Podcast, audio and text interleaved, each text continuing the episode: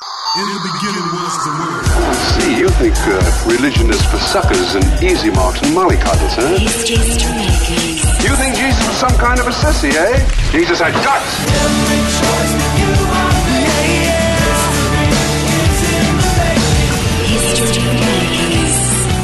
Hi, and welcome to History Makers. I'm Matt Prater. Today we're speaking with well known Christian musician, singer songwriter Mark Schultz from the USA. He's released a new album called All Things Possible, well known for being such a great singer songwriter, telling great stories in his songs that he likes to write and perform. We've got him on the line right now. How you doing, Mark? I'm doing great, man. Thanks so much for the interview. No worries. It's great to connect with you. Now, uh, for those who don't know much about uh, Mark Schultz and your history, uh, you were uh, uh, born in uh, 1970 over in the States, and you've been nominated for a whole bunch of Dove Awards and different music awards over the years. Tell us a bit about your story about what was your family life like when you were raised, and, and how did you come to Christ? Yeah, you know what's interesting? I was adopted when I was just a couple of weeks old and uh, so that's always been a, a big part of who I am. And uh, I, I grew up in a Christian family. I had one older brother and a younger sister who weren't adopted.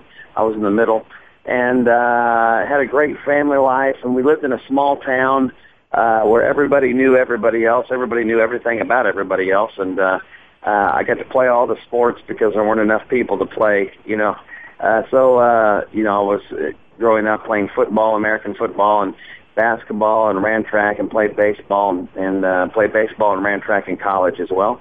Uh, and I'd always been really good at um, uh, sports, but it was music that I really loved. And and um, I grew up, as I said, in a Christian home and uh, was around Christian people and Christian values all my life.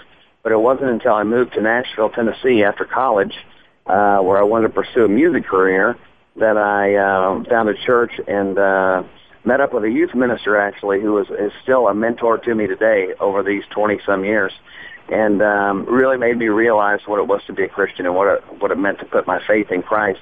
And that really happened uh, for me in a, in a large way, uh, that decision uh, when I moved to Nashville and was out of my, out of my own. And, uh, and that's when I, you know, I was a, a youth director for 10 years and I began to uh, hang out with kids and disciple them and be involved in their Bible studies, write songs and uh, about what they were experiencing and what I was experiencing as their youth director. And, and my first two or three records are songs about watching God work in their lives and my life when I was a youth minister. So I see that you graduated from Kansas State University with a degree in marketing, uh, and then, as you said, worked as a as a youth worker, as a youth leader in a the First Presbyterian Church uh, in uh, in Nashville, Tennessee, for uh, for about ten years. Um, were you yeah. writing songs around that time as well? Was that a big part of your youth ministry? Yeah, what's interesting was uh, I, had a marketing degree, so the first thing that I came to do was to be a, a waiter here in Nashville to bring people their food, you know, in, in restaurants. And I thought that'll really be using my marketing degree. And uh, I actually met the youth minister at a restaurant where I was working, and um, and that's where I was introduced to him and his wife. And I just thought they were the greatest people in the world. And um, and he said, hey, listen, why don't you come hang out at our church and get to know folks and he took me into a, a, a chapel that had a grand piano, and he said, uh, "Hey, listen, I want you to come play this piano." And I said, "Why would you do that?" And he said, "Well, because what have you? Why'd you come to Nashville?" And I said, "Well, to write songs." And he said, "How many songs have you written this last year as a waiter?" And I said, "None." And he said, "Why?" And I said, "Because I'm trying to make enough money just to survive." And he said, "Okay, I'm going to pay you just to play the piano, and when you get a chance, hang out with some kids too." And what I didn't realize is he was really grooming me to become a youth director, a youth minister and uh, for those 10 years was maybe 10 of the greatest years of my life getting to uh, be mentored by him and, and be surrounded by these students. And he would say, hey, why don't you write a song? There's one uh, guy in our youth group, little boy in the seventh grade who's got cancer and his dad's having a tough time. Why don't you write him a song? It was called He's My Son. Or uh, every year when the graduating seniors would graduate, uh, the parents would have a banquet, and uh, each parent would pray over their son or daughter and say um, a special blessing to them before they went off to college. And he said, "Hey, why don't you write a song for that?" And it was a song called "Remember Me." And so all those first records were just songs that were coming straight out of my experiences. So, in the year 2000, you released uh, your first studio album, uh, self-titled, Mark Schultz, uh, and then you've released a whole bunch of others since then. And I, I, think the redemptive gift that you have is you're just a brilliant storyteller in your songs. Um, there's one song here in Australia that has been featured on radio that I think has made many, many a person choke up and cry when they hear the song "Letters from War." Uh, such a powerful song. Tell us how that song came about. Yeah, well, well first of all, thank you, and, and I would say that um, the the things that I feel the strongest about are when something is real, when something has really happened. If I write a song about it, it seems to resonate with people because what's in my experience, what's real resonates more than a, fictional story you just make up in your mind. And uh, my great grandmother lived to be a hundred years old. She had three sons who were in World War II. And uh, after she passed away, we were kind of cleaning out her house, and we were up in the attic, and we found these uh, letters that her sons had written her while they were overseas. And um, and I was reading through the letters, I just had tears running down my face, and I thought, man, this has got to be a song. So I wrote the song, and it began to play on Christian radio and here in the states, and and uh, the army called and said, "Man, we just heard the song on the radio. Can we make a video of it and send it overseas to the troops in Iraq and Afghanistan to let them know we're still cheering for them here in the states?" And I said, "Sure." And then the Pentagon called, and we went to the Pentagon and did the song there, and and uh, they said, "Hey, can we have more songs?" And I was like, "Well, we didn't really prepare anymore." And they're like, well, "We'll take whatever you got." And I, I we did 45 minutes worth of praise and worship music at the Pentagon here, wow, in Washington D.C., which was really great. And and now you know we've been all over the country uh, doing this song as well as a lot of army bases and and such around the country. It's, it's made a, a big impact. Now, your latest album is called All Things Possible. And uh, there's a song on there uh, that I've heard a couple of times that's really stirred me up, and, and it's it's a bit of a, a focus on young girls, not just believing what the magazines tell them they should look like. Uh, tell us a bit about that song. Well, uh, I was touring overseas, and we were over in Italy uh, a year and a half ago, and uh, it just so happens that I, I, I found a church there the, for the time that we were there, and uh, I was doing their worship music as well as being kind of my wife and I were kind of mentoring some of the college students, and we were really overwhelmed with the amount of uh, pressure we were learning that young girls face from magazines or movies or media in general that says, "Gosh, you know, you need to look this way and and uh, a certain way and act a certain way," and and uh, most of that was really unbelievable because I realized in the industry that I'm in uh, say you know you you get your photo taken for a record or or a magazine or whatever, and if if you don't like the way it looks, you can have somebody you know go in there and uh, with the computers now you can really take the weight off, and you know and, and it's really I think it's a really an advantage, uh, a disadvantage to girls because they can look at that and say, "Gosh, I, if I'm that skinny, that's what I need to be to be loved." And we met so many girls that had either a um, uh, try to decide who they were by looking at the media and these magazines and let them magazines tell them who they really were. Or uh like gosh if i um if i go further than i want to with a boy uh then he'll really love me you know?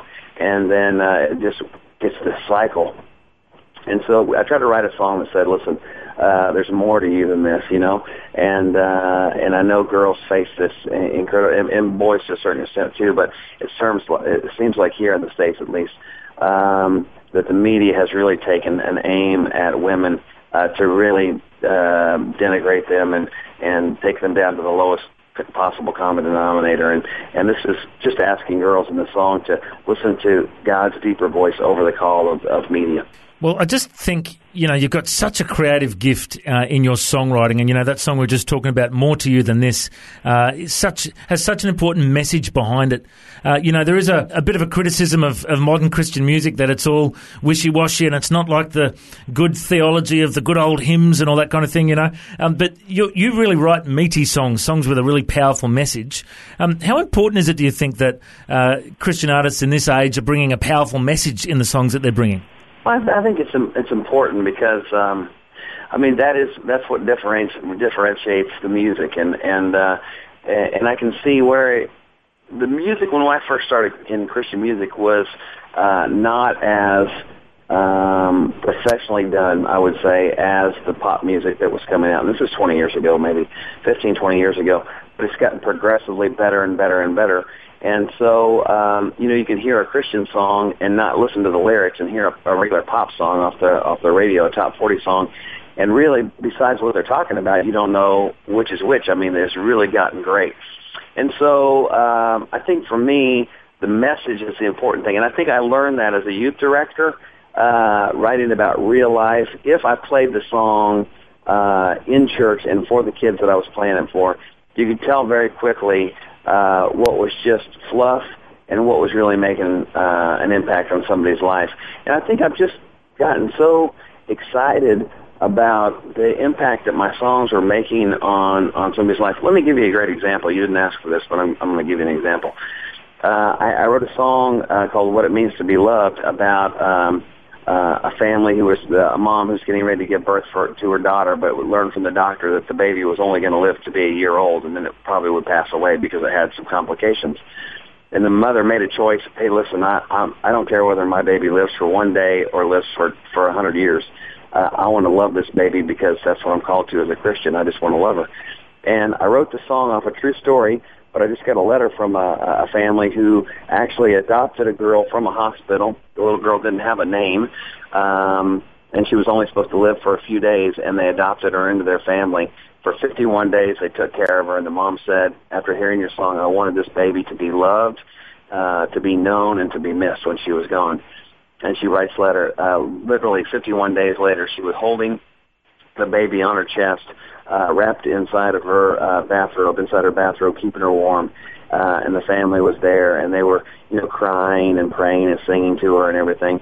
And uh, they came to one of my concerts, and I sang them the song, and the girls held, all the daughters held each other, and you could not tell that this baby had just been with them for 51 days. You would think this baby was part of their family for their whole life, so it made that much of an impact. And um, I hope those songs continue to reach out and and people will be moved to action uh, to show the love of God, and, and that's just a, a great example of, of, that. Well, it is so good to connect with you today. We're talking with Mark Schultz, 14-time Dove Award nominee and platinum-selling artist uh, from the States, uh, well known for songs like Letters from War, He's My Son, uh, You're a Child of Mine, uh, There's More to Me Than There's so many great songs that uh, that we've been listening to over the years. Now, before we go, mate, you mentioned the love of God, and I, one thing I always like to ask in our, our interviews is, you know, if there are people listening that aren't Christians and don't know what the love of God is, don't know what the gospel of Jesus Christ is, would you share with our listeners what is the gospel and how do people respond? Mm-hmm. Well, I think uh, basically, in a nutshell, just to, to, to make it easy, uh, and, and this is from my own experience as well. Um, I think I've I've worked so hard in my life to be good and and to um, make my own way in this life and all that. And that's what I did when I was younger. But I think it really hit me when I became broken. When I first moved to Nashville, I became broken, and it was uh, I realized that life was not easy and life had struggles. And um, but I also realized for the mistakes that I've made that uh, Jesus Christ, who was God's only Son, came to this earth and died for my sins, took on my sins, and took on uh, my failings and it, it said if I put my trust in Him, um, that He would He would take my place for um, the death that I was going to experience, my physical and spiritual death that I was going to experience. And um, for me, uh, to hand my life over, and, and, and really it's a good idea, you know, the thought of it is behind the song, All Things Possible.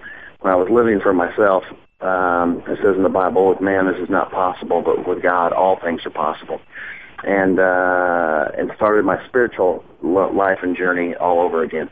And so I would say to anybody tonight who is faced with um, you, you've made mistakes and you've you've struggled uh, to to just say simply, Jesus Christ, I know you came to this world because I'm not perfect, but you're the only perfect one, and I give you my life tonight as as I um, as I let go of mine and uh, and take on the gift of grace that you've given me uh, so that I might be whole and clean again forever.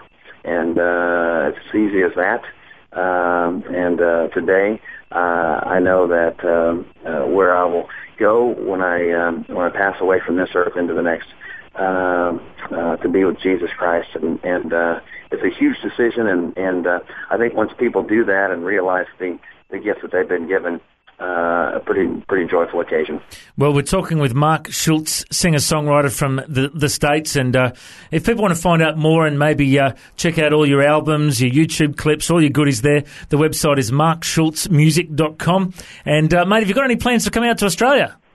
I hope so. You know, I just did a uh, last year. I came out and I did a show in uh, the country right next to you, New, New Zealand. Uh, sorry, I just forgot. I couldn't it, think of the word Zealand there for a second. I, I was there and I saw. I actually was in the airport uh, in Australia, and I looked at and I saw the uh, the Opera House, and I thought that was great. So I've been really, really close, but I haven't gotten to do a concert there. Well, mate, we'd love to have you down under sometime. And you know, New Zealand's really just another state of Australia, so you've basically been here. uh, I love it, except that they don't have. Uh, snakes and spiders. Yeah. Right in New Zealand. yeah, unbelievable. It's a more tame version. That's right. Australia, maybe. That's right, mate. Well, we'd love to have you down under sometime. The brand new album, All Things Possible, is out now from Mark Schultz. Mate, I reckon you're a history maker. God bless you. Thanks for joining us. Thanks so much. Take care. Thanks for joining us on History Makers. If you'd like to hear this interview again, just go to historymakersradio.com. There you can download interviews, subscribe to the podcast, make a donation, find out about our YouTube channel, and maybe connect with us on Facebook and Twitter. Just go to historymakersradio.com for more. You know, the vision of History Makers is to share the good news of Jesus Christ through conversation to the nations of the world. Thank you so much for joining us today. I'm Matt Prater. Why don't you go and make history? History